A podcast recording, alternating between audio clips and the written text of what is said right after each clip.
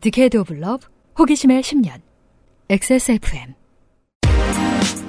그알싫의 유승균 PD입니다.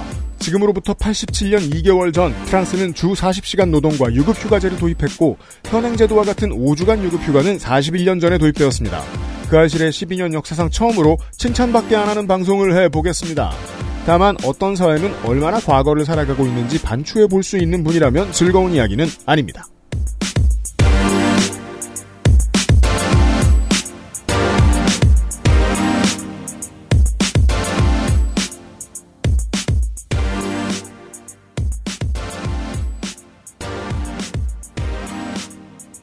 업로드 일정은 23년 8월 12일입니다.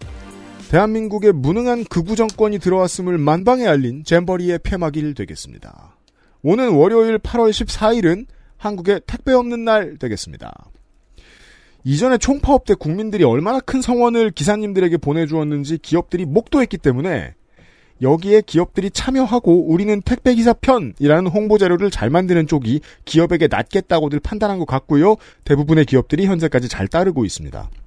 11번가는 매달 11일부터 4일간 하는 월간 11절 행사를 8월에는 택배 없는 날을 피해서 11일까지로 바꿨고요.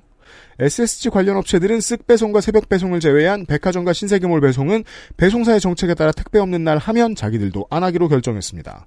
이 바닥에 악명 높은 마켓 컬리마저 13, 14, 15일은 새벽 배송을 포함한 대부분의 배송을 쉽니다. 유일하게 버팅기고 있는 대기업으로 쿠팡이 있습니다. 이유는 자사가 택배업이 아니다라는 이유인데요. 이쯤 되면 어차피 아무도 우리를 건드리지 못한다는 기저의 메시지를 모두가 읽어낼 수 있는 수준의 기만입니다. 이렇게 구는 기업들 한국에서 살면서 오랫동안 봤는데요. 대부분 머지않아 대가를 한 번씩 치르더라고요. 아무튼 8월 중순은 택배 없는 날이니까 모두가 알아서 잘 피해서 쇼핑하시기 바랍니다. 그것은 알기 싫답니다. 저는 에디터와 함께 있고요. 네, 안녕하십니까. 윤세민 에디터입니다. 에디터, 아, 네. 그리고 음. 홍소라 교수를 소환을 하려면은 음. 저기 High Templar 둘이나 Dark Templar 둘이 필요하듯이 네. 애증의 정치클럽 유닛 둘이 필요합니다. 야. 홍 교수의 이야기를 에디터도 못 들었고요. 네. 홍 교수가 무슨 얘기하는지 못 들었지만 그날 저녁에 홍 교수랑 술을 같이 먹은 네. 베비클럽 장과 건조 에디터가 나와 있습니다. 네, 너무 재밌어가지고 너무 오랫동안 있었어요. 그러니까요. 40대에 제가 2차 가는 일이 거의 없는데 아, 2차도 처먹었네요. 네, 와이프한테 혼났어요. 그러니까요. 12시 넘어 술 먹는 날 거의 없잖아. 네. 네. 어, 홍 교수에게 아, 한국 맥주 관광을 시켜줬고요. 잠시 후에 이분들은 못 들은 그 전에 홍 교수가 하고 간 일의 이야기를 하도록 하겠습니다. 휴가 얘기입니다. 휴가철 막바지죠. 한국은. 그것은 알기 싫다는 혈행 개선에 도움을 줄 수 있는 큐비엔 오메가3, 8시간 달하는 프리미엄 한방차 더 쌍화, hand wash all-in-one 속도 역시 피크린, 장 건강에 도움을 줄 수 있는 매일매화에서 도와주고 있습니다. 임금님께 진상한 전통 방식 그대로. 현대인에 맞춘 프리미엄 한방차 더 쌍화. 생체 이용률이 높은 RTG 오메가3 혈행 건강엔 큐비엔 제조원 주식회사 한국 CNS팜 유통판매원 주식회사 헬릭스미스. 오랜만이군 매화. 그 안에서 참느라 고생이 많았네. 얼마나 답답했겠어. 3일 만에 밖에 나오니 한결 상쾌하네요. 그래서 그런지 더 크고 좋아 보이는군. 그런데 어떻게 절 나오게 한 거죠? 몰라? 매일 매화 덕분이지. 기능성을 인정받았다는 건 그런 거거든. 아, 배변 활동을 원활하게 도와줄 수 있다는 그거? 앞으로 매일 만날 테니 기대하라고 상쾌한 하루의 시작. 매일 보는 즐거움, 매일 매화. 제조 극동 에치팜, 판매 TNS, 건강기능식품 광고입니다. 매일 매화. 스트레스, 인스턴트 식품 과다 섭취, 불규, 저는 저 드릴 소리 때문에 스트레스죠. 불규칙한 식습관, 그냥 나이 나이. 등등 현대인의 배변 활동 위축의 원인은 다양합니다. 장의 연동 운동을 촉진시키는 차전자피, 17종의 혼합 유산균, 현미 배아, 미약, 다시마 등의 부재료를 엄선해서 만들었습니다. 이미 많은 분들이 효과를 경험 중입니다. 베이비클럽장의 장은 안녕합니까? 어, 저는 좋습니다. 진짜? 네. 아직 그- 그... 럴 나이죠? 한국 오랜만에 넘어오면서 음식 가리고 물 가리고 안 했어요? 물갈이 안 했어요? 어, 괜찮고 이제 또 저희 아내가 유산균을 잘 챙겨줘가지고 음. 무능하긴. 유산균도 못 챙겨. 스스로 살아남을 능력이 없군요. 아, 이게 진짜 탈이 나기 전까지는 얼마나 중요한 어빌리티인지 깨닫지 못해요. 음. 건조해서도 그래요? 저는 역으로의 문제가 있는데요. 너무 활발한 것의 문제. 아, 그, 과민성. 네, 과민성. 아, 그럼 음. 필요 없습니다. 근데 네. 이번에 몽골 가서 겪었어요. 너무 고기만 먹으니까 음. 처음 인생 처음으로 네 위축을 제 역할을. 하지 않네. 네 아. 이게 무슨 일이지 이러면서 음. 그게 또, 이제 두 분하고 술 먹어봐서 아는데, 술을 많이 안 마셔서 더더욱이 건강할 거예요. 음. 많이 안 마신 거라고요? 네, 저는 20대나 30대 때, 과음 때문에 늘 장이 개고생했거든요. 네네. 도움이 됐습니다. 화장실에서 괴로워하시는 분들을 위해 준비된 상품입니다. 그걸로 말하면 아마 밖에 있는 저 농축산인이 제일 심하지 않을까? 저보다 술 배로 많이 먹으니까. 웃고 계신데 가서 한번 잠시를 물어보겠습니다. 네. 기분 나빠도 웃어요. 액세스몰에 있습니다. 근데 목소리 좀 가지 않았어요, 지금? 누가? 유임 씨. 약간 목이, 목소리가 네. 가라앉았어. 저녁 먹을 때 사정을 말씀드릴 텐데, 아, 제가 요새 제일 큰 고민 중에 하나가 목소리가 바뀌고 있어요. 그러니까요. 담배 끊어야 되나 싶기도 하고. 어, 저는 제가 목소리 톤이 좀 낮아진 건 알고 있는데, 네. 오늘 내 유임 씨 목소리를 들은, 듣는데 약간 음. 피곤한가? 그죠? 지친 목소리. 힘없죠? 어, 어, 어, 미칠 맞아. 것 같아. 이거 티나면 안 돼. 돌아버리겠어. 근데 바로 지금 이게 헤드폰 끼기 전부터 그 생각을 네. 하고 있었단 말이에요. 근데 오늘 이제 아, 바깥에 듣고 있었으니까 알 거 아니에요. 음, 음, 그러니까 세 번째 녹음을 하니까 그래서 피곤 그래서 그런가 했더니 예. 그게 아닌가 봐요. 청취자 여러분, 제가 12년 동안 방송 한주쉰적 있습니까? 휴가는 가끔 갔지만. 어, 진짜 휴식은 없었나 봐요. 한국식으로 자영업자가 노동을 하면. 아, 뭔가 아주 진보적인 합의가 외국에서 이루어졌을 때 한국 땅에 앉아 있는 앞나라도 마찬가지겠습니다만 그냥 뭐 그런 댓글이나 달고 놉니다. 우리나라 실정에는 맞지 않는다. 그게 뭐 가족과 관련된 제도든 화폐 개혁이든 모바일 문제든 그 무엇이든 간에 한국인들이 못 받아들이는 것 중에 하나는 지금부터 얘기할 문제입니다. 꼭 그 남들 듣기에 부러운 얘기 하러 홍소라 교수가 프랑스 시골에서 와 있습니다. 어서 오십시오. 네, 안녕하세요. 1년 만에 인사드립니다. 홍소라입니다. 네. 여름은 홍소라 만나는 시간입니다. 프랑스 얘기. 프랑스가 이렇게 안 덥대요, 지금. 그러니까요. 지금 제가 사는 거기가 이렇게 라오셸인데 거기가 지금 기온이 23도 그렇거든요. 미쳤나 봐. 그러니까 19도 그러니까 최저 온도가 18, 19도, 최고 온도가 23, 4도. 야. 그러니까 나는 매년 여름 네. 그런 기후를 두고 화끈한 해남에. 해 와가지고 땀을 뻘뻘 흘리고 이게 너무 더우니까 뭐 손발이랑 다리가 그렇게 붓더라고요. 아, 그래요? 네네네. 기후가 바뀌는 건 그런 개념이 있나 봐요. 그러니까 한국에 딱 들어오면서 가장 먼저 느끼는 건 일단 왜 비행기나 공항에서는 에어컨이 있잖아요. 음. 그래서 공항을 바- 공항 문을 딱 열고 나서는 순간 옷이 몸에 달라붙는다. 아 한국이다. 갑자기 벌키해진 거야, 사람이? 아니, 저는 사막에 처음 갔을 때, 네. 평생 한국에 있다가 사막에 처음 갔을 때, 목소리가 안 나오는 경험을 했거든요. 아. 예. 그게 한국에 돌아오니까 멀쩡하게 복귀되더라고요. 복구되더라고요. 어, 네. 예. 이제 뭐 12년? 가만히 있어봐요. 프랑스 간지 한 13년 됐나요? 14년 됐나요? 이제 12년 됐죠. 예. 그럼 이제 이 체질이 아닌 거예요. 예, 서울이나 해남 체질은 아닌 거예요. 그런가 봐요. 음. 그 반지를 빼놓고 잤는데 안 들어가? 일어나서 끌리니까 안 들어가. 그래서 이제 반지 안 빼잖아. 그, 라로실에 있을 때는 나트륨을 먹- 거의 안 먹은 거 아니야? 부대찌개 먹었다가. 아니 그게 전에. 그게 아니고 이제 파리에서는 파리 지금 한국 식당이 200개가 넘어요. 서울 시내 빠바 숫자 같네요. 그리고 아 그리고 파리가 서울보다 작잖아요. 6분의 훨- 1이 작잖아요. 훨씬 작잖아요. 네네네. 네. 어 6분의 1 수준입니다. 파리가. 그런데 제가 있을 때만 해도 그렇게 많진 않았어요. 식당이 한국 식당이. 근데 곳곳에 한국 슈퍼들이 생겨나기 시작을 했죠. 그래서 음. 와 신난다. 음. 어 막 김치도 사 먹고 음. 돈이 좀 있으면 젓갈 사 먹고 말해서 와, 막 행복하다 그랬는데 지금은 파리에 한국 식당 200개. 음. 그러니까 게다가 이제 전문 분야들이 생긴 거예요. 늘어나면 전문 분야가 어, 생기죠. 치킨 전문, 뭐 전문, 음. 분식 전문, 팥빙수 가게도 있어요. 근데 다만 어떤 음. 그 코리아타운처럼 큰 프랜차이즈가 들어와 있는 건 아니고 아, 그건 아쉽네. 어, 로컬들이 이렇게 하는데 그러니까 제 말은 제가 파리에 있었다면 음, 한국 음식을 굳이 제가 막 해먹지 않았겠지만 음. 시골로 가니까 거긴 네 파리 그러니까 없어. 거기는 프랑스의 해남이니까 여전히 없겠죠. 아니 해남에도 뭐 서울에 있는 거 잘 없어요. 해남은 해남대로 맛있는 게 있지만. 어, 네 그렇더라고요. 하여튼 그래서 이제는 제가 김치를 담가 먹고 아 드디어 그래서 제가 한국 음식을 제 스타일대로 좀 잘하게 됐어요. 원하는 젓갈을 사놓을 수 있잖아. 어 그거 좋네. 아까 뭐 뭐 젓갈이 있는데 뭐 한 가지밖에 없을 수도 있는 거 아니에요? 많이 안 팔면. 아니 파리에는 있지만 음. 없다니까요 그런 게. 온라인으로 못 사? 어, 프랑스에 쿠팡 쿠팡 없어요? 그러니까 배송비가 너무 비싸요. 아 현실적이구나 거기는.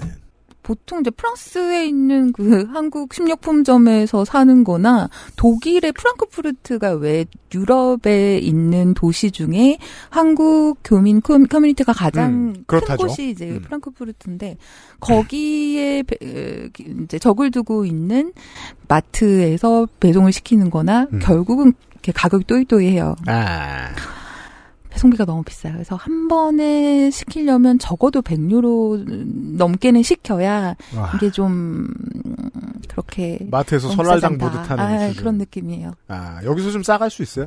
아 비행이 길어. 이게 이제 또 네. 말이 길어지는데 네. 예전에는 코로나 이전에는 네. 비행기 표를 사면 당연히 그 수화물이 하나가 이렇게 당연히 들어갔잖아요. 지금은 유료죠 상당 부분. 이번에 처음 저는 알았어요. 이번에 처음 적용이 되더라고요. 작년까지만 해도 무료였어요. 요즘 이제 모르고 들어갔다 한번 트랩에 걸리시는 분들이 있죠. 어, 깜짝 놀랐잖아요. 예. 짐은 줄여서 오고 가고 음. 그냥 그게 좋은 것 같아요. 마지막 잡소리. 음. 홍소라 교수는 박봉입니다. 어, 그렇죠. 네. 뭐 많이 한꺼번에 막 소비하고 그럴 수 있는 여력이 없습니다. 그렇죠. 네. 아, 그 부분에 있어서는 한국에 계신 교수님들이 정말 부러워요. 아, 진짜 부러워요. 한 두 배 차이 나요. 저는 저대로 어, 홍소라 교수가 부러운 게 있습니다. 아, 그래도 한 달 휴가는 받아요 언제나. 최소 한 달이죠. 미니멈. 네, 그렇죠. 제가 12년간 가장 길었던 휴가가 15박 16일이었거든요. 딱 한 번. 아. 예. 방송 그- 다 만들어 놓고 갔죠. 그게 원래 한국의 최소 법정 휴가 아닌가요? 15일. 모르겠습니다. 일단 저는 그게 적용이 안 되는 특고기도 하고 음. 특수고용 노동자기도 하고 뭐 정규직들이라면은 뭐 23일 풀로 채울 수 있는 회사들도 더러 있, 꽤 있으니까 요즘은 더 하자면 더 할 수 있을 거예요. 그래도 맥시멈 한 달 로 보는 게 맞을 거요. 게다가 붙여 다 붙였을 수 있으면 정말 행운 있는 회사하고 음. 그쵸. 그 부분은 정말 프랑스가 짱이다. 아, 짱이란 말안 쓰지 않나? 어, 네, 한 40년 전부터 안 쓰기 아, 시작했던 것 같다. 아, 정말 이게 너무 해외 생활을 오래 했더니 제가 그 한국을 떠나기 전에 그 언어 습관이 여전히 남아가지고 네. 이제는 좀 옛날 한국어를 사용하는 사람이 됐습니다. 어, 그럼요. 네. 어, small talk를 많이 하게 되는 게, 이, 우린 노는 얘기를 할 것이기 때문입니다. 그렇죠. 노는 얘기를 재미없게 할 예정인데요. 좋아요. 오늘 교수거든요. 그래서 말 그대로 프랑스스러운 이야기 를 하게 될 것 같습니다. 음. 자, 아마 제가 그러니까 프랑스 이야기는 많이 했지만 프랑스가 좋아요. 라는 이야기를 하는 건 처음인 것 같아요. 보통 프랑스 우울한 얘기 많이 했고요. 그렇죠. 이제 음. 프랑스가 오른쪽으로 간다. 프랑스에 구구가 많다. 음. 프랑스 이대로 가다가 망한다. 어떡하지? 뭐 이런 얘기를 많이 그죠? 했는데. 지금 우리 대통령 이명박이다. 아. 네. 근데 적어도 이 부분에서만큼은 어 프랑스 나쁘지 않다. 음. 음, 라는 이야기를 하게 될 것 같아요. 바로 좋아요. 이제 휴가 이야기를 할 건데요. 음. 어, 프랑스의 최소 법정 휴가일은 연간 30일입니다. 30일. 네. 그리고 제가 알기로 한국은 어 연간 80% 이상 일을 했다면 음 15일. 음. 그리고 최대 25일. 네, 25일, 23일 이렇습니다. 네. 음. 그런데 이게 예전보다는 많이 나아지기는 했지만 그 휴가를 정말 눈치 보지 않고 마음껏 음, 쓸 수 있는 사람들이 그렇게 많지 않다고 들었어요. 반반 되는 것 같습니다, 이제. 아, 네. 그 2023년 4월 24일 국회 환경노동위원회 이수진 더불어민주당 의원이 18개 부처로부터 지난해 그러니까 2022년이죠. 연차 휴가 사용 현황을 제출받아 분석을 했답니다. 네. 그랬더니 이제 정부 18개 부처 평균 그러니까 휴가 미사용 비율이 31.7%. 음. 그리고 노동부 노동부의 연차 휴가 미사용 비율이 46.8%로 압도적인 1위였다고 해요. 노동부가 휴가 제일 못 쓴다. 아, 그러니까요. 네. 비례 이수진 의원실이 가지고 온 자료. 네. 왜 한국에서 공무원은 되게 좋은 직업이라고 직종이라고 생각하잖아요. 뭐 휴가 사용도 좀 수월하기도 하고. 그리고 뭔가 진보적인 정책을 도입해야 될때 고될 때 공무원한테 먼저 적용해 보는 관습이 있습니다. 네. 그러니까 이런 공무원 사회도 사실 거의 뭐 50% 혹은 80%까지가 휴가를 다 쓰지 못한다고 하는데 그럼 일반 노동자는 어떤가? 음. 한국보건사회연구원이 2022년 전국 일생활균형 실태 조사를 했고요. 음. 그거에 따르면 2022년 임금 노동자 에게 주어진 연차 휴가는 17.03일이지만 실제로는 11.631만 사용했다고 합니다. 여기서 여기에 오바해서 충분히 권리를 쓰신 분들이 청취자분들 중에 계실 것이고 음. 아니 어떤 미친놈이 11일이나 써 라고 생각하시는 청취자분들이 또 청취자분들 중에 계실 것이고 예상 가능합니다. 저는 후자에 속합니다. 참 이번 여름 휴가 갔다 오셨나요? 아니요. 저 3일 정도 월 초에 그 야구 보러 금토일 갔다 온 거 그 뭐 휴가로 치면 하루 빼야죠. 음, 네. 음, 그런 정도. 음. 그러니까 프랑스는 확실히 휴가를 사용하는데 어, 눈치를 보지 않아도 되는 사회인 건 맞아요. 너무 이상한 문장이죠. 국가 전체가 눈치를 안 봐도 된다고? 그게 무슨 소리야? 예. 그러다 보니 그게 그렇게 된 게 좀 오래되기도 했고요. 음. 그러다 보니까 저희 학생들 그러니까 프랑스 대학에서 한국어를 전공하는 학생들이 네. 어, 가장 깜짝 놀라는 포인트가 이거예요. 한국에서는 휴가가 이렇게 없다고?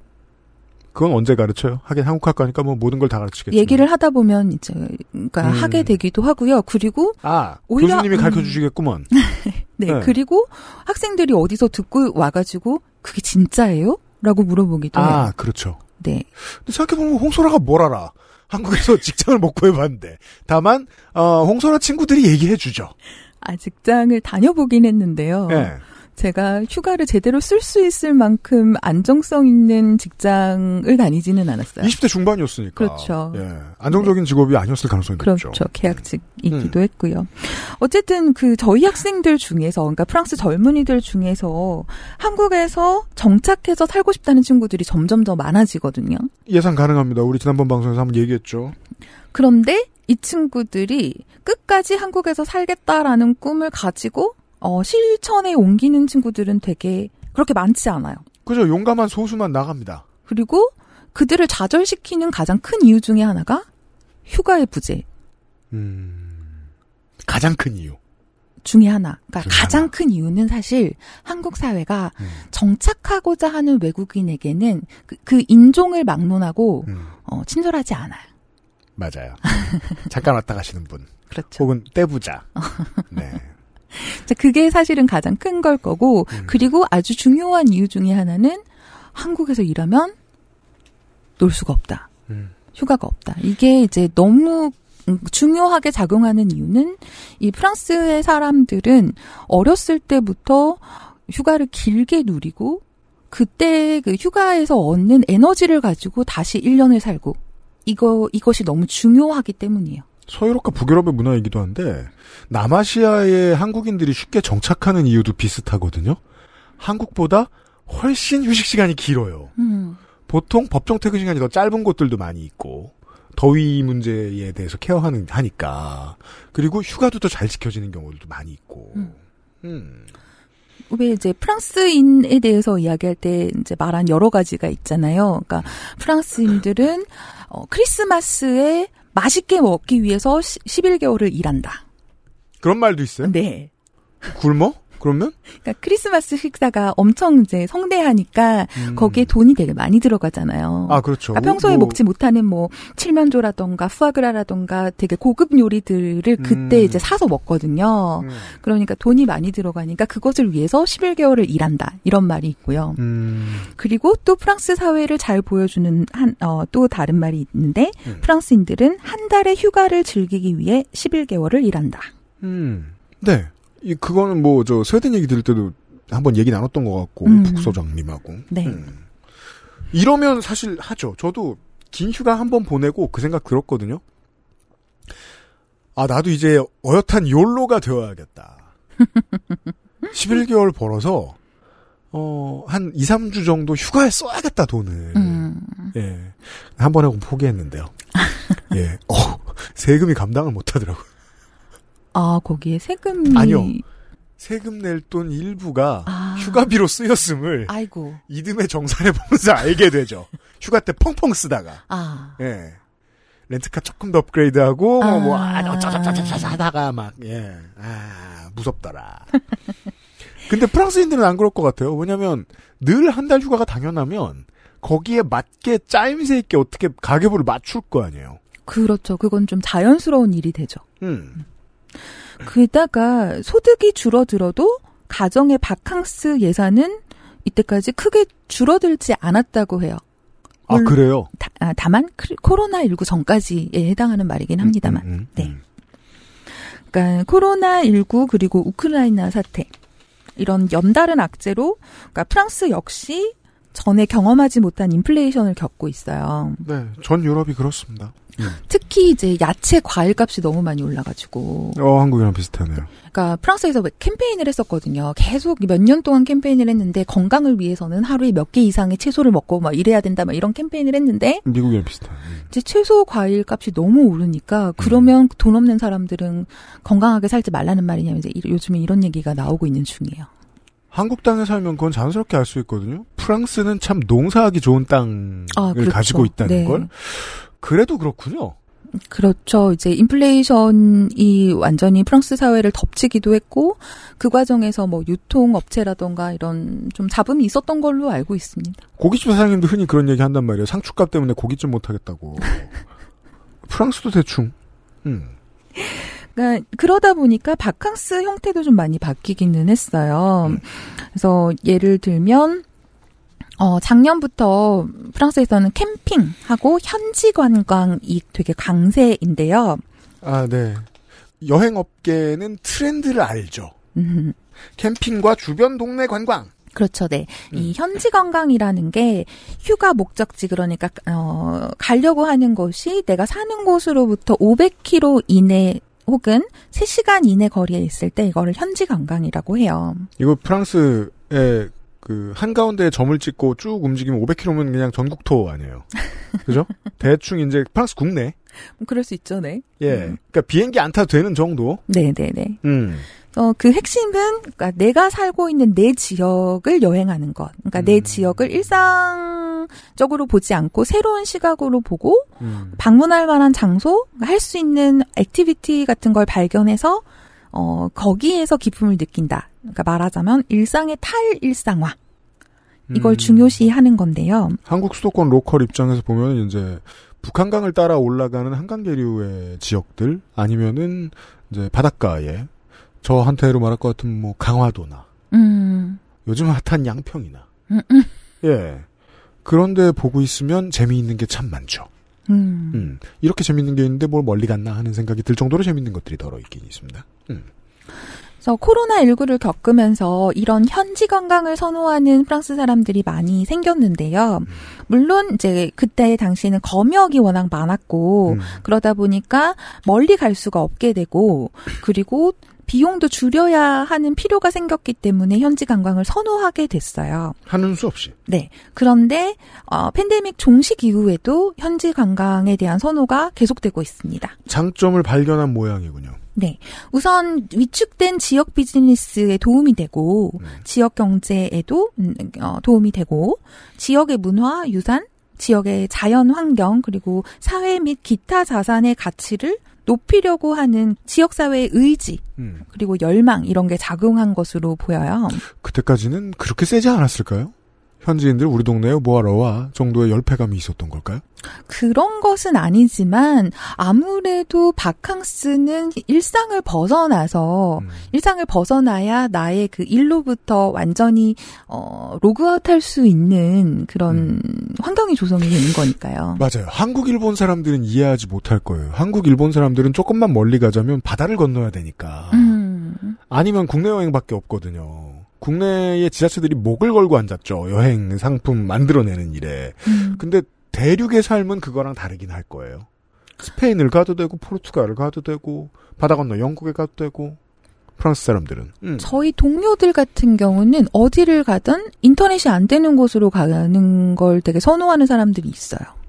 아 그거 뭔지 알아요. 이제 네. 저 조금 따라갔어요. 저는 그냥 죽어버릴 것 같거든요. 금방 3시간 내로 물이 없는 거랑 똑같다고 느끼는데 저는 그런 촌사람이라 가지고 음, 아 이해했어요.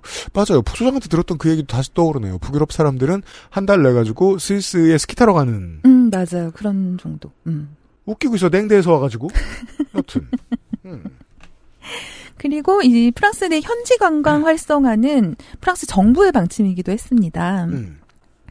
한국에는 문화관광공사, 아니, 나 한국 관광 한국 관광공사 공사, 그쵸.가 있다면, 프랑스에는 Atout France, Atout France라는 게 있어요. 네. 그러니까 프랑스의 관광 개발 기관인데, Atout France. 네. 여기에서 2020년부터 트위터나 인스타, 인스타그램 같은 이제 소셜 네트워크에 대대적으로 해시태그하고 cet été, je visite la France 올 여름은 프랑스 여행 음.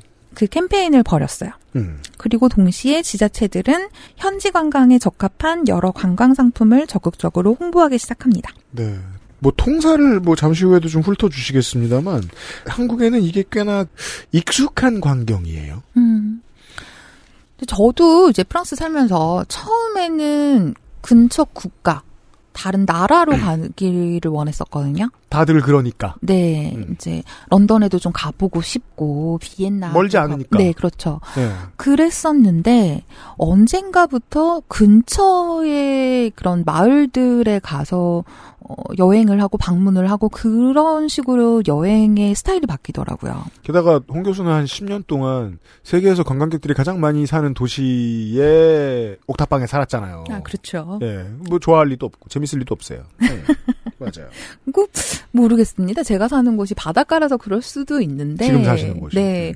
여기 라로셀에 와서도 라로셀 근처에 있는 제가 몰랐던 도시들, 음. 뭐 중세부터 있었던 도시라던가 하여튼 그런 데를 돌아보는 게 꽤나 즐겁더라고요. 음. 그래서 그 제가 여행을 목적으로 해당 지방을 떠난 게 라로셀에 간 게 2년 반 전이니까 한 번밖에 없었어요. 그래요. 파리 갔습니다. 그것도 밥 먹으러. 그 뭐야? 뭐 짜장면 먹으러. 아, 그죠. 뭐 부대찌개 먹으러 뭐 그건 그냥 예. 의미 없. 그러게요.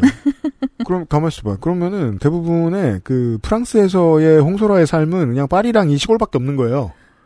뭐, 네, 그렇죠. 그럼 한국에서 인생이랑 똑같아요. 나, 저 해남하고 서울밖에 없었잖아. 그럼 리옹도 없고 몽펠리에도 없고 마르세유도 없는 거예요. 어, 가봤다곤 말하겠지. 그렇죠. 그건 학술 대회겠지. 아, 나 이탈리아 갔다 왔는데, 이번에. 그래요? 학술 대회. 뭘 잘하는 그러니까 의미 없잖아. 그렇죠. 의미 없죠. 예. 어쨌든 다시 돌아와서 여전히 프랑스 사람들은 바캉스를 떠납니다. 특히 여름에 많이 가고요. 한 달을. 네. 보통 이제 8월 첫째 주에 바캉스를 떠났다가 한 달을 보내고 다시 이제 9월부터 일을 하는 사람들이 많아요. 음. 그러다 보니까 이 시기에 파리에서 마주치는 사람들은 아마도 대부분 관광객일 것이다. 음, 아, 다른 지역에 있다가 파리로 한 달 한번 놀러 오는? 그런 사람들도 있고 외국인 관광객들이 많죠. 아, 뭐 워낙 원래는. 네, 네, 네. 네. XSFM입니다.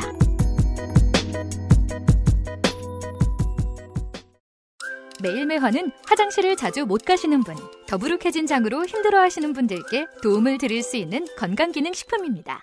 매일 보는 즐거움 매일 매화 제조 극동 에치팜 판매 TNS 건강기능식품 광고입니다.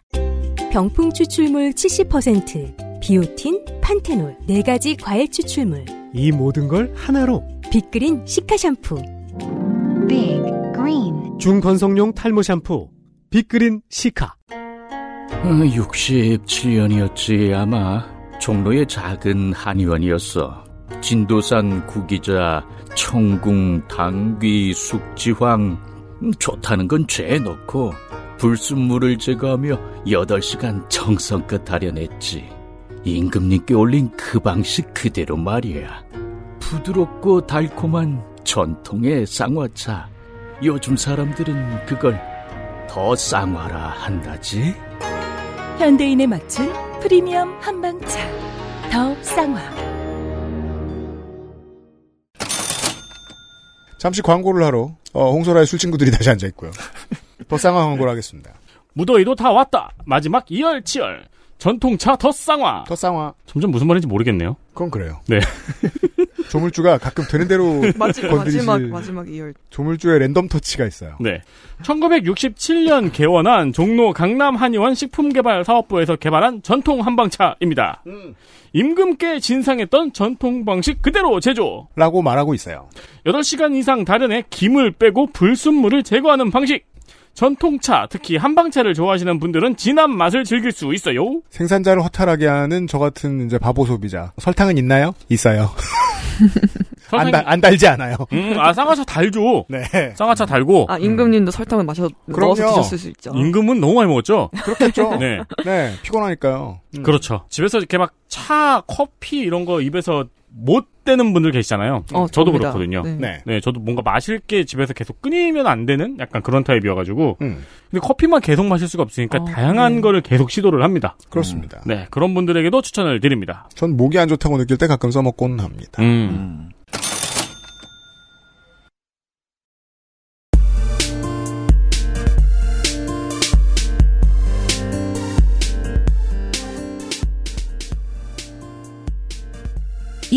한 달을 보낼 수 있게 된 것. 그러니까 프랑스 사람들이 어, 한 달이라는 휴가, 유급 휴가를 가질 수 있게 된 건 언제부터일까요? 역사 시간입니다. 이 프랑스의 여름 휴가는 프랑스어로 그랑드 바캉스라고 합니다. 큰 휴가. 맞습니다.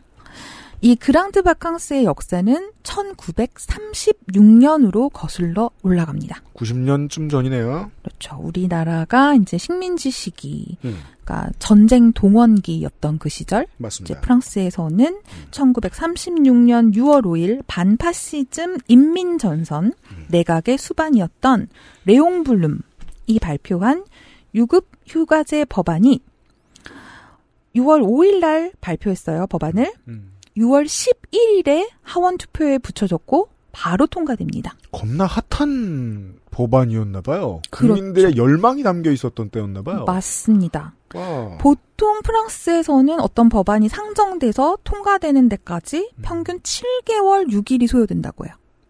네, 이해됩니다. 그건 한국도 그렇게 빠르지 않거든요. 그런데 딱 일주일 걸렸어요. 음, 그래서 바로 그 해 1936년 여름부터 적용되기 시작했습니다. 적용도 빨리 됐어요, 심지어. 어, 그 해의 사회적인 큰 이슈였다는 뜻입니다. 무려 한 87년 전에 유급 휴가제. 그렇습니다. 이게 이제 그냥 바로 그때 30년대에 나왔던 얘기는 아니고요. 그 음. 유급 휴가의 필요성을 레옹 블룸이 1919년부터 피력을 하고 있었어요. 3.1 운동할 때예요. 네. 음. 그리고 국제사회에서 유급휴가가 이미 당연한 제도로 인식되고 있었다고 해요. 야, 역사를 모르니 얼마나 신기합니까? 어떤 국제사회는 이랬다. 그렇죠. 네.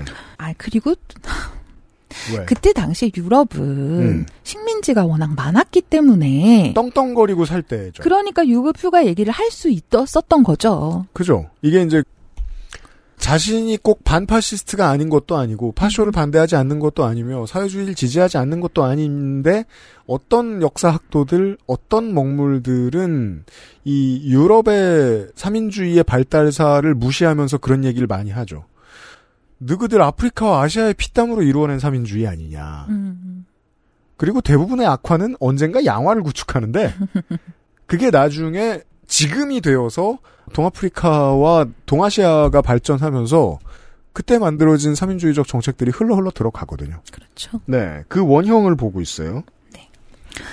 어쨌든 그때 이제 1919년 이후부터 이제 국제사회에서는 유가 유- 여기서 국제사회는 그러니까 이제 유럽이에요. 유럽 놈들. 네, 유급 휴가가 이미 당연한 제도로 인식이 되고 있었고요. 그리고 1936년 5월부터 프랑스의 파업과 시위가 엄청나게 어, 진행이 되고 있었습니다. 네, 때려 부시는 민족.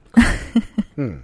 한 200만 명에 달하는 노동자들이 거리로 이렇게 나와가지고 분노를 표출하고 있었어요. 야, 신문밖에 없었고 라디오도 돈 있어야 듣던 시절에 200만이 어떻게 쏟아져 나올까요? 그러니까 당시 프랑스 정부는 즉각적으로 이 분노를 어 분노에 화답할 필요가 있었던 거죠. 그러게요. 대단한 군중입니다. 그때 이제 노동자들이 요구했던 것은 쉴 권리, 주당 40시간 노동. 에. 에. 그렇죠. 네. 네. 노인에게는 연금을, 젊은이에게는 일자리를.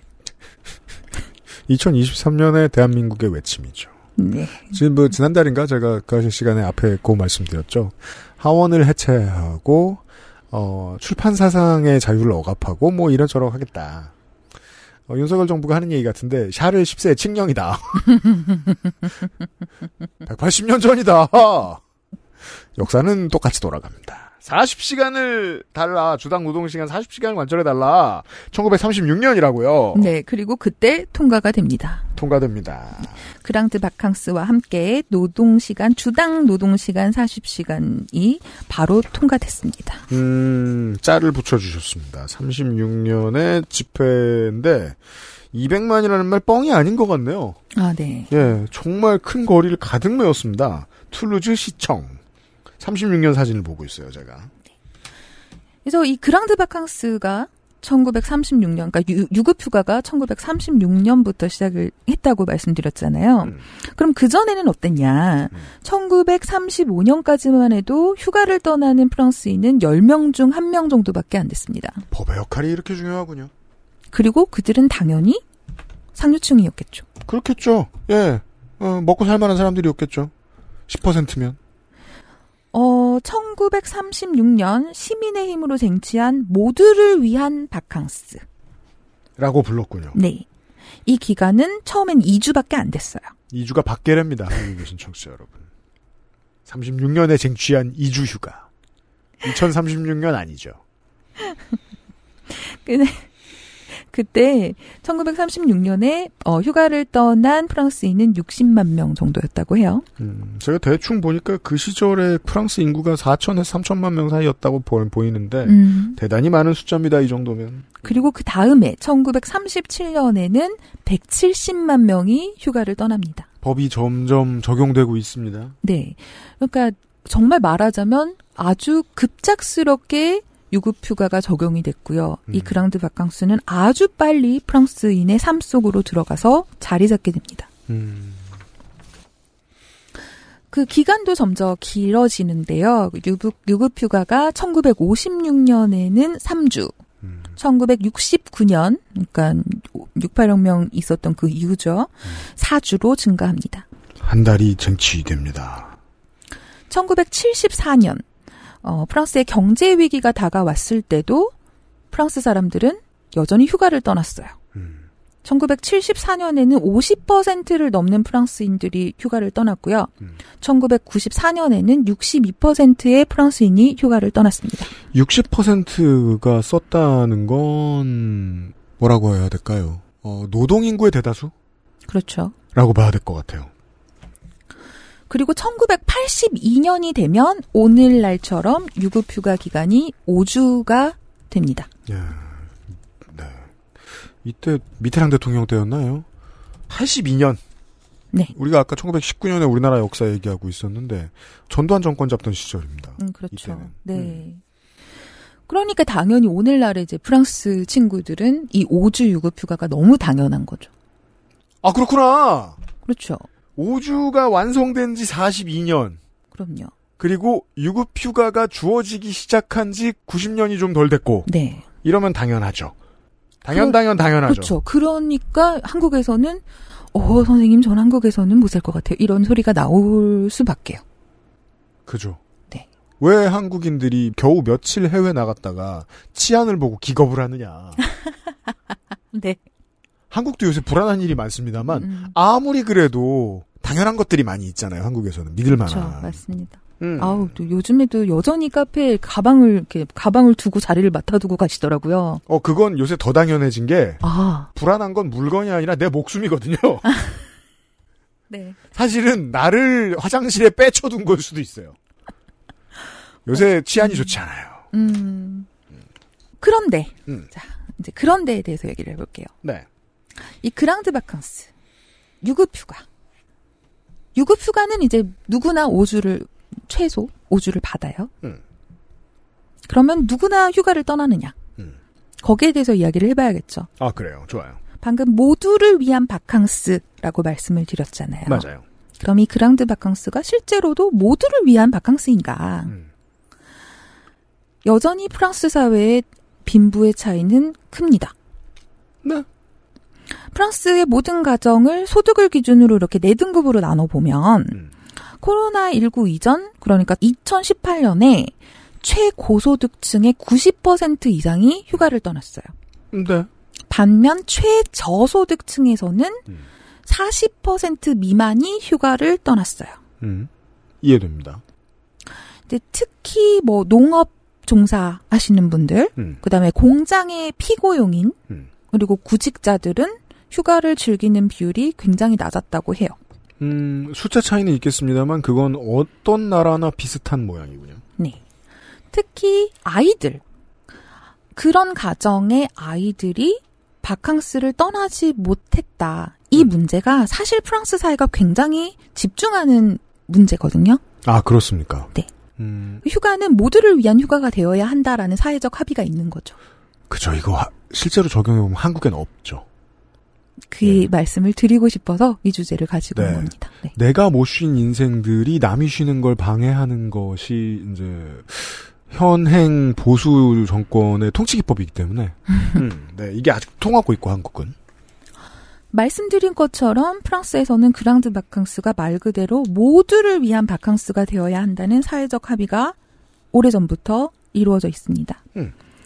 그러니까 가- 가장 대표적인 사례로는 그러니까 파리에서 하는 행사를 들 수 있을 것 같아요. Paris Plages라고 하는데요. 네 파리의 해변이라는 뜻입니다. 파리 해변이 어디 있어요? 설명해 주세요. 네 시비 거는 게 아니라 그렇죠. 파리에는 바다가 없죠. 그러니까 음. 해변은 없습니다만 음. 세느강 있잖아요. 한강과 비교도 안 되는 그 세느강. 그저 세느천 지역 하천이죠. 정말 여러분 그 빨리 안 가보신 저도 안 가봤으니까요. 맵으로 한번 보세요. 이거 뭐 아무것도 아닙니다. 이거 비 열을 안 오면 말라붙어요. 예, 그러니까 작은 세느강이 있어요. 네, 작은 세느강이 있는데요. 이제 파리시는 2002년부터 파리 시민 중에 누군가 여름 휴가를 떠나지 못하는 사람들이 좀 있다 보니까 매년 7월 중순부터 9월 초까지 이제 세느강 그 북쪽 약 3.5km 구간에 모래사장을 설치합니다. 설치한다? 그러니까 어떤 모래를 걸 만들어야? 네, 모래를 막 이렇게 들이붓고 하긴 해운대구에서 매해 하는 일이죠. 어. 그리고 파라솔도 막 설치하고 아, 도심의 휴가지를 만들어주는 일. 네. 이게 뭐 파리에서 배워왔는지는 모르겠지만 요새 우리나라 대도시의 지자체들도 이거 점점 해요. 음. 시범으로 하루 이틀씩 운영하고 하더라고요. 아, 네. 거대한 풀 같은 걸 도심에다 만들어 놓고 음. 아이들 노는 곳을 만들어주는. 음. 근데 그럼. 가면 실제로 이제 사람들이 수영복을 입고 음. 이렇게 누워서 일광욕을 즐긴다던가 그리고 점점 더 관련한 프로그램들이 많아져서 2007년부터는 운하가 있어요. 상막당이라고 생마르탱 운하가 있는데 음. 그쪽에 접한 공원 그 구간이 포함이 돼서 네. 그 파리플라슈 구간이 포함이 돼서 음. 물놀이도 하고 당연히 이제 일광욕하고 그리고 카약 같은 스포츠도 즐길 수 있게 됐어요. 아, 그런 건 아무래도 인프라를 만드는 데는 관의 돈이 필요하죠. 네, 그리고 콘서트나 문화예술 공연 같은 것도 이제 무료로 즐길 수 있게 매년 음, 파리시에서 투자를 하고 있습니다. 한강가에서 하는 것보다 조금 더 복잡해 보이기도 합니다. 한강에서도 이런 것들을 정말 많이 하고는 있는데 카약은 못하죠. 그 저기 가봤어요? 그 미사리? 어, 저 미사리 2000년대에 가봤죠. 왜냐면 우리 나이에는 연애한다고 가는 곳이 아니라 보통 알바한다고 가는 곳이잖아요. 늙으니까 이제 저는 나이 먹으니까 이제 강아지 길게 산책해야 될때 아. 미사리 가거든요. 네. 거기는 이제 저 지역의 그 선수들뿐만 아니라 국대 조정팀도 가끔 음, 오고 그리고 음, 음. 그 프로 경정 시합도 있어요. 음. 근데 그거 볼 때마다 생각한 게 여기는 아마추어한테 개방하기엔 좀 좁은 경기장이거든요. 음. 근데 아마추어들이 막 자빠지고 엎어지고 하는 어떤 곳도 있었으면 좋겠다라는 생각이 들었는데 수도권에 그런 만만한 곳을 아직 못 만든 것 같아요 제대로. 음. 카약을 할 수 있다길래 생각나서요. 그 아까 이제 한강과 세느강을 살짝 우리가 비교를 했잖아요. 음. 근데 어 세느강이 작지만 한강과 비교해서 강점은 접근성이 굉장히 높다라는 건 것 같아요. 그거는 이제 대전이나 청주에 관련해서 설명하면 아주 쉽습니다. 유등천이나 무심천이 그 점이 한강이랑 너무 다르죠. 한강은 접근하면 죽어요. 근데 무심천 같은 데 보면은 강 사이에 두고 이런저런 행사도 많고 장날도 많고 음. 강이 좁다는 건 도심에서 그런 장점을 가지더라고요. 그러니까 이처럼 이제 프랑스에서는 중앙 정부랑 지방 정부 모두 그러니까 모든 프랑스인이 바캉스를 떠나서 좀 즐거운 한때를 보낸 후에 에너지를 충전하고 일상으로 복귀해서 그 에너지를 가지고 일상을 보다 잘 살아나갈 수 있도록 지속적으로 여러 정책을 세우고 있습니다. 저소득층을 위한 바캉스를 만들어주는 일. 진취적으로 말하자면 인구 밀도가 낮아진 모든 지자체의 경제 기반 시설 제고를 위한 관광 인프라 구축 같은 게 되겠군요. 음, 그것도 있고요. 조금 더 이제 말씀을 드려볼게요. 음. 이제 이것을 모두를 위한 휴가 혹은 모두를 위한 바캉스 정책이라고 하는데요. 목표가 분명합니다. 이름에서. 크게 두 줄기로 나눠서 말, 소개를 드리려고 해요. 먼저 이제 UMC께서 방금 말씀하신 저소득층 그러니까 돈이 부족해서 휴가를 떠, 떠나지 못하는 이들을 위한 것. 음. 그리고 두 번째는 장애가 있어 휴가를 떠나기 힘든 이들을 위한 것입니다. 모빌리티 개선. 자, 먼저 저소득층의 관광 접근성 확대를 위한 정책을 좀 살펴볼게요. 보입시다.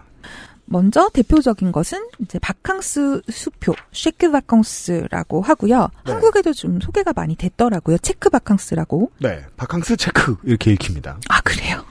아니 저한텐 그래요. 바캉스 수표래요. 말 그대로. 네, 그 제 한국 언론도 찾아보니까 체크 바캉스라고 음, 음. 적어놨더라고요. 그렇게 썼더라고요. 네네네. 그 이거 설명을 들어야죠. 바캉스 수표라는데 이게 유급휴가와 다른 점은 무엇이냐? 자, 일단 이거는 1982년 미테랑 대통령 시절에 도입된 시스템이에요. 제가 지난달에 애정의 정치 클럽 때 그 얘기했었는데 옛날에 경향신문이 관제 중에 관제이던 시절에 네, 네. 미테랑이 당선됐을 때 공산주의의 위협이 서유르면서 현실화되고 있다고 칼럼 썼다. 아, 그때 이런 거 했다 이놈들아. 맞아요. 네. 제가 어떻게 하다가 알게 된 굉장히 프랑스에서도 부르주아 중에 부르주아 어, 가족이 있는데 네. 그분이 얼마 전에 그런 얘기를 하시더라고요. 음. 그분의 가족이 미테랑 대통령이 프랑스에서 당선됐을 때 음. 모두가 슬픔에 휩싸여 울었다. 그죠. 아무래도 이제 현대 프랑스 사회주의 정치의 아이콘이기 때문에 너무 오랫동안 집권하기도 했고 그리고 그 전에 사회당이 들어온 적이 없어요. 오공화국에서 역사상. 그렇죠. 예, 사회당의 첫 대통령이에요. 미테랑이. 이거 정말 많은 걸 했죠. 그러게요. 딱 두 명이네요. 올랑드랑 미테랑이에요. 네. 사회당 집권한 거. 올랑드는 사회당을 말아먹었고 예. 그 전에는 공화당이고 뭐 뭐 어쩌고 중도고 그랬어요. 음. 미테랑 대통령이 도입을 했습니다. 이제 음. 한국에서는 어떻게 알려져 있냐면요. 이제 기업과 피고용인이 노동자의 여행 경비를 1대1 비율로 공동 분담하는 형식으로 알려져 있더라고요. 아, 알 것 같다. 그런데 이제 프랑스에서는 정규직, 비정규직, 현직, 은퇴자 가리지 않고 모두가 바캉스 흡- 수표의 혜택을 받을 수 있습니다. 아, 정치의 어려운 지점이죠. 누구 주머니? 누구 책임? 음. 이 두 가지를 어떻게든 해결해 낸 거네요. 한국은 원청 나와라 싸워야 되는데. 아, 맞아요. 이거 코로나 때 우리 회사에도 팩스 오고 다 그랬었어요. 아. 회사에서 지원해주면은 3분의 1은 뭐 국가에서 지원해드리고 어쩌고 음, 저쩌고 음. 코로나 때 최대한 놀러 가라고. 음. 아 기억나네. 예. 이제 그리고 그 50인 미만 규모의 사업장의 경우에는 고용주가 피고용인의 사- 바캉스 수표 이용의 조건을 설정할 수가 있게 돼 있거든요. 네. 그런데 이게 회사가 좀 규모가 커서 50인 이상이라면 그건 고용주가 결정하는 게 아니라 사내 직원위원회가 결정을 합니다. 사내 직원위원회 comité social économique. 그 이거는 노조 네. 그렇죠. 그렇죠. 예, 왜냐하면 노조의 대표자는 기본적으로 우리나라에서도 직원들의 그 위원회 대표격을 함께 가지고 있게 되기 때문에 뭐랄까요 법인격이랄까요 일종의 사내 직원위원회란. 음. 그러니까 말하자면 기업이 바캉스 수표를 적용할 의무는 없어요. 음. 그런데 이걸 하게 되면 세금 혜택을 받을 수도 있고. 그럼 이건 의무야. 경영자 입장에서 세금 혜택을 못 받아 처먹는 바보는 CEO 하면 안 되거든요. 어. 그리고 이제 당연히 회사 이미지라던가 직원의 복지에도 되게 기여를 하잖아요. 이래야 더 똑똑한 양반이 입사를 하죠. 그렇죠. 그래서 많은 회사들이 바캉스 수표 제도를 이용을 하고 있습니다. 음, 시스템을 만들어 놨군요, 사회당 정권에서. 그리고 이제 개개인의 부담금 역시 한국에서 알려진 거랑은 좀 다른데요. 그러니까 한국에서는 그 회사 직원이 내가 만약에 10만 원을 냈면 어, 정부에서 뭐 10만 원을 지원을 한다던가 뭐 이런 식이잖아요. 그러니까 1대 맞아요. 1이잖아요. 그랬어요. 음. 그런데 프랑스 같은 경우는 개인의 부담률이 가구 월 소득이랑 이제 기준이 있어요. 그 기준에 따라서 많이 벌면 좀 많이 부담하고 적게 벌면 조금 적게 부담하고 그런 식이에요. 그러니까 예를 들어서 월 소득이 세 전 3,666유로 이하라면 20%만 부담을 하는 거예요. 그래서 예를 들어서 바캉스 수표 100유로짜리를 사요. 네. 그러니까 이 바캉스 수표로 뭐 숙소도 해결할 수 있고 식당에서 밥을 먹을 수도 있고 휴가를 가서 activities를 할 거 아니에요. 그것도 이 바캉스 수표로 계산이 가능한데요. 주로 죄송합니다. 주로 국내 여행일 아 프랑스 내에서겠죠. 네, 네, 네 네네. 그런데 100유로짜리를 구입하려고 하는데 만약에 우리 집 소득이 월 3,666유로 미만이에요. 음. 그러면 100유로짜리 수표를 사는데 20유로만 내면 되는 거죠. 음. 그 이런 개념을 자꾸 그 선별복지하고 헷갈리는 사람들이 저는 있다고 생각하는데 음. 아주 다르진 않습니다만 그렇죠. 기본적으로 소비재의 영역이자 인간 생활의 기본적인 수준을 맞춰주는 삶의 질의 영역이랑 반반 섞여 있잖아요. 이럴 때는 소득 비례 부담이 답이죠. 네. 그왜 소득 비례 부담을 하면 한국으로 말할 것 같으면 300만 원, 400만 원, 500만 원 사이에는 자글자글 자글자글 모여 있어서 음. 잘게 썰어주면 좀 더 공정하게 될 수 있잖아요. 근데 그 다음에 1000만 원, 1500만 원 넘어가는 사람들한테는 알아서 해. 음. 라고 하면 그 사람들은 이 상품권 필요 없는 어딘가에 가서 신나게 놀 거거든요. 그렇죠. 예. 그러니까 부자의 소득 차이는 엄청 커가지고 어떤 부분부터는 신경 쓸 필요 없게 되어 있는 소득 비례 구간 설정. 그리고 대부분 이제 우리가 세금 신고를 하잖아요. 그러니까 프랑스는 그 전년도 혹은 전전년도 그 세금 신고한 그 서류를 바탕으로 모든 거를 결정을 하거든요. 음. 그래서 별도의 어떤 노력이 더 들어가거나, 그러니까 이 선별 복지를 위해서 그런 건 아닐 거예요. 야, 그걸 그렇게 잘해놨는데도 공무원들이 그들이단 말이야? 코로나 이후로 되게 빨라졌어요. 우와. 이게 이제 자랑 좀 해봐요. 진짜. 우리 지금 방송하는 기분이 아니에요, 저는 사실. 지금 놀고 있는 것 같아. 자랑 좀 해봐. 프랑스 공무원이 빨라졌다고? 이게 공무원이 빨라진 게 아니라 네. 시스템이 갖춰진 거예요. 그러니까 코로나 때문에 사람을 만나서 얘기를 못 하잖아요. 네. 그러니까 그 전에 안 해놨던 디지털화를 했네. 플랫폼을 만들었네. 어, 드디어 일본을 이겼단 말이에요? 일본은 팩스의 힘으로 코로나를 이겨냈구만. 그러니까 예를 들면 제가 이제 외국인이니까 체류증이 있을 거 아니에요. 그러죠. 예전에는 제가 이사를 해서 주소를 옮기려, 옮기면 경시청에 가서 신고를 하고 만약에 거기서 그럼 너 체류증 다시 만들어야 되는데 그러면 다시 만들고 아니면 또 다른 쪽지 같은 걸 써줬어요. 손으로? 예. 붓펜은 안 쓰냐? 제가 참고로 2011년에 프랑스를 갔거든요. 네. 그러니까 뭐 그렇게 오래된 것도 아니죠. 네. 근데 이번에는 음. 주소를 옮겨야 돼서 이제 사이트를 가봤더니 음. 사이트에서 돼요. 오. 프랑스 민원 24. 이런 게 생긴 거예요? 어, 난 깜짝 놀랐어. 왜 막 한 달 걸리고 그랬잖아요, 옛날에. 아, 예전에는요. 그 늦게 오면 못 하고. 다다음날 또 오고. 저 예전에 체류증 때문에 3시간 넘게 그, 그 앞에서 기다린, 그 관청 앞에서 기다린 게 한두 번이 아니라서요. 아, 그럼 잘못 담배 피러 갔다가 막 추방당하고. 늦었다고. 와, 정말 깜짝 놀랐어요. 그리고 가장 최근에, 그러니까 코로나 전에, 음. 한국 운전면허증이 있고, 지금은 그 프랑스 운전면허증으로 바꿨거든요. 네. 1년 반 걸렸어요. 어. 뭐 어떻게 하는 거예요? 농사를 짓나? 모르겠어요. 면허증을 땅에 심은 다음에 프랑스 면허증이 나올 때까지 물을 주나? 어떻게 1년 반이 걸려? 그게 저만 그런 게 아니더라고요. 그렇겠죠. 모두의 1년 반이지. 음. 근데 또 재밌는 건, 파리에서 신청을 했기 때문에 1년 반이 걸렸고, 지방에서 신청을 하면 그냥 한 3개월 정도 걸린대요. 지금은요. 지금은 모르겠습니다. 그뭐 왜- 더 빨라졌겠죠, 뭐. 네. 한국에서 저 갱신할 때 면허증 갱신할 때 네. 1분 넘어가 승질내거든요. 그리고 저저 시험 보는데 직원들이 미안하다고요. 미안하다고. 뭐가 미안해. 1분 걸릴 거 2분 걸린 거 가지고. 예. 사진 가져가면은 사진으로 그 코팅하는 데만도 1분은 넘게 걸릴 것 같은데 코팅이 뭐야? 디지털로 나오잖아 요즘은. 그렇죠, 네. 그거 어떻게 1분 내로 찍어줘? 하죠. 어, 이제 프랑스가 따라갔다. 그러니까 가끔 프랑스는 뭘 배우는 것 같아서 재밌어요. 그러니까 그 위기가 닥쳤을 때 해법을 잘못 내놓는 황당한 국가들이 있잖아요. 네.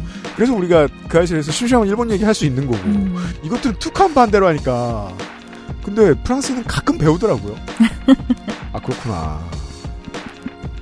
아이 저 수표 얘기나 좀 더 하죠. 그래. 남은 시간 동안. 그러니까요. 예. 아직 체크 바캉스. 아직 되게 많이 남았는데. 이제 다음 주에. XSFM입니다.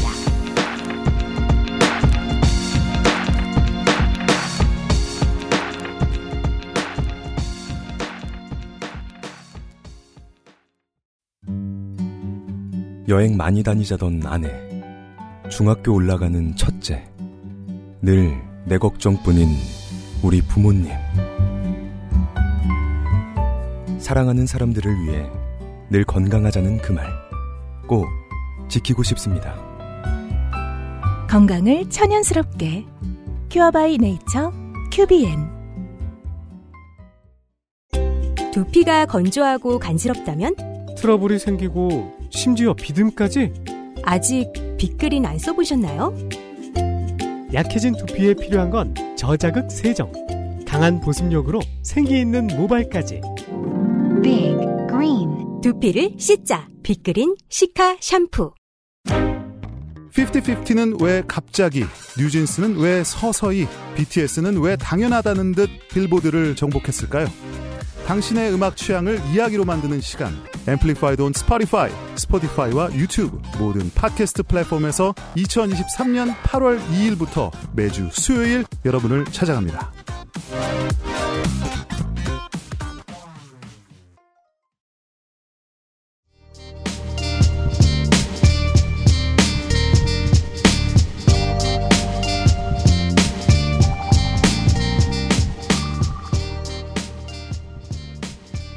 개인의 수표. 여행자 수표 얘기하고. 그렇죠. 여행자 수표가 아니라 바캉스 수표. 네, 바캉스 바캉스. 예, 예.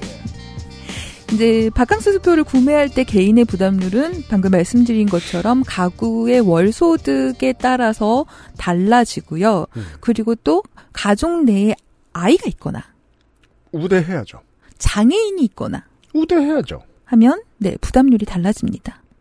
뭐 당연한. 네.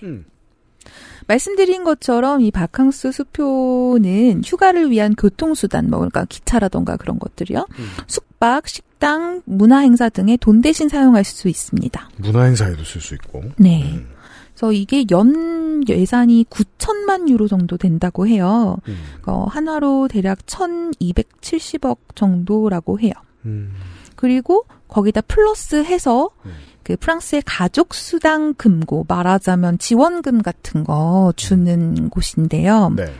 여기에서는 매년 8천만 유로, 그러니까 한화로 약 1,128억 정도 됩니다. 음. 이거를 추가로 숙박비로 지원을 해요. 2,500억 정도에.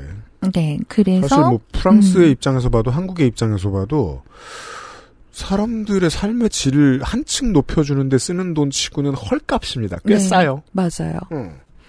이걸 지원해서 저소득층 가정이 휴가를 떠날 수 있게 지원을 하고 있는 거예요. 음. 이 혜택을 가장 많이 받는 건 한부모 가정이라고 해요. 음. 그래서 전체의 65%를 차지하고요. 좋네요. 그리고 사실 근데 이건 또 한부모 가정이 프랑스에서도 저소득층에 해당한다라는 걸 보여주는 지표이기도 해서요. 어, 모든 나라에서 그렇고요. 그렇습니다.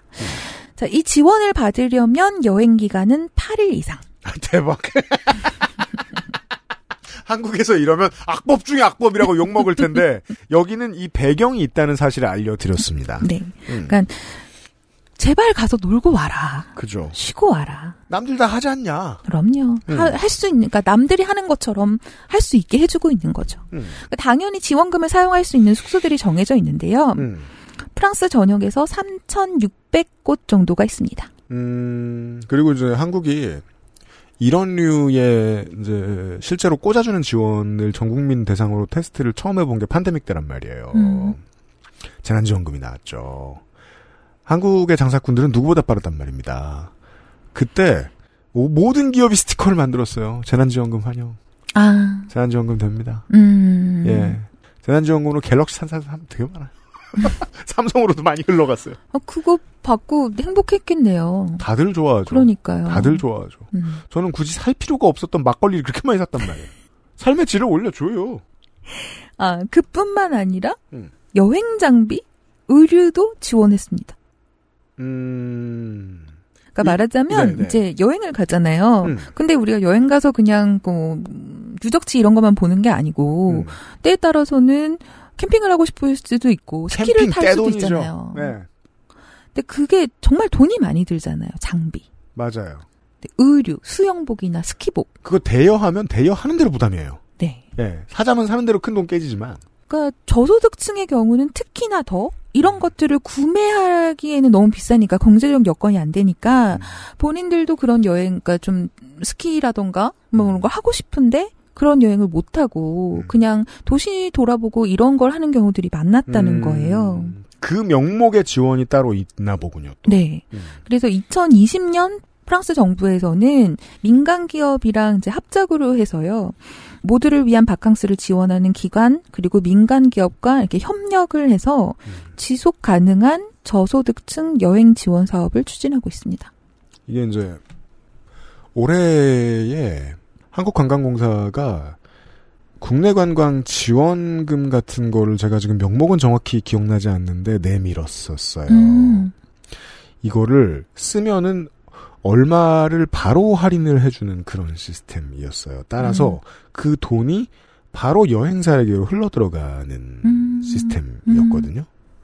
이 경우에는 한국 정치를 오래 본 사람 입장에서는 이해가 가능해요. 몇몇 중견 기업이 로비한 거예요.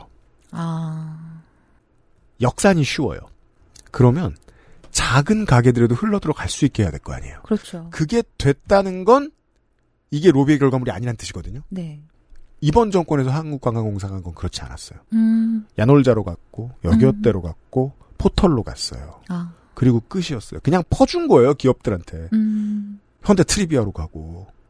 근데 우리가 한국에 계신 청취자 여러분 우리가 저기 받았던 그때 받았던 재난지원금은 어땠습니까? 모든 데 다 쓸 수 있었잖아요. 음, 음, 동네 식당이 정부한테 로비할 수 없잖아요. 음. 그렇죠. 잘 디자인돼 있네요. 그 역사만큼이나. 역사가 길어서 그런 거기도 하고요. 어색합니다. 12년 만에 그냥 뭐 칭찬만 하는 모양입니다. 네, 오늘은 좀 칭찬만 할 것 같습니다. 예, 뭐 이런 걸 대본이라고 써가지고 사람에. 나머지 이야기는 아니 뭐 일주일밖에 안 있는데 내가 뭘 또 쓰라 그래. 나머지 이야기를 다음 주 이 시간에 좀 더 해보겠습니다. 네. 예, 홍소라 교수 다음 주에 만나요. 네, 다음 주에 뵙겠습니다.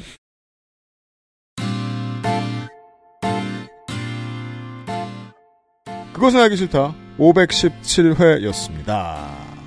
이제 잼버리가 끝났을 거고요. 첫 시간, 앞 시간에 말씀드렸습니다만 다시 한번 이번 주 초에 대한민국은 택배 없는 날입니다. 액세스몰도 대부분 준수하고 있으니까 참고해 주시기 바랍니다. 조금만 기다려 주세요. 이거 가지고 진상 부리는 대한민국 국민 없습니다. 우리나라 국민 우습게 보지 않았으면 좋겠습니다. 그리고 나중에 정치클럽은 이달 말에 다시 한번 만나기로 하겠고요.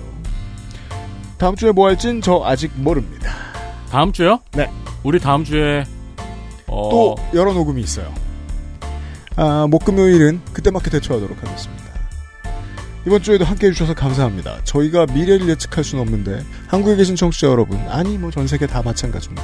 태풍 피해 없으셨길 바랍니다. 그것은 알기 싫다였습니다. 다음 주에 만나요. 안녕히 계세요.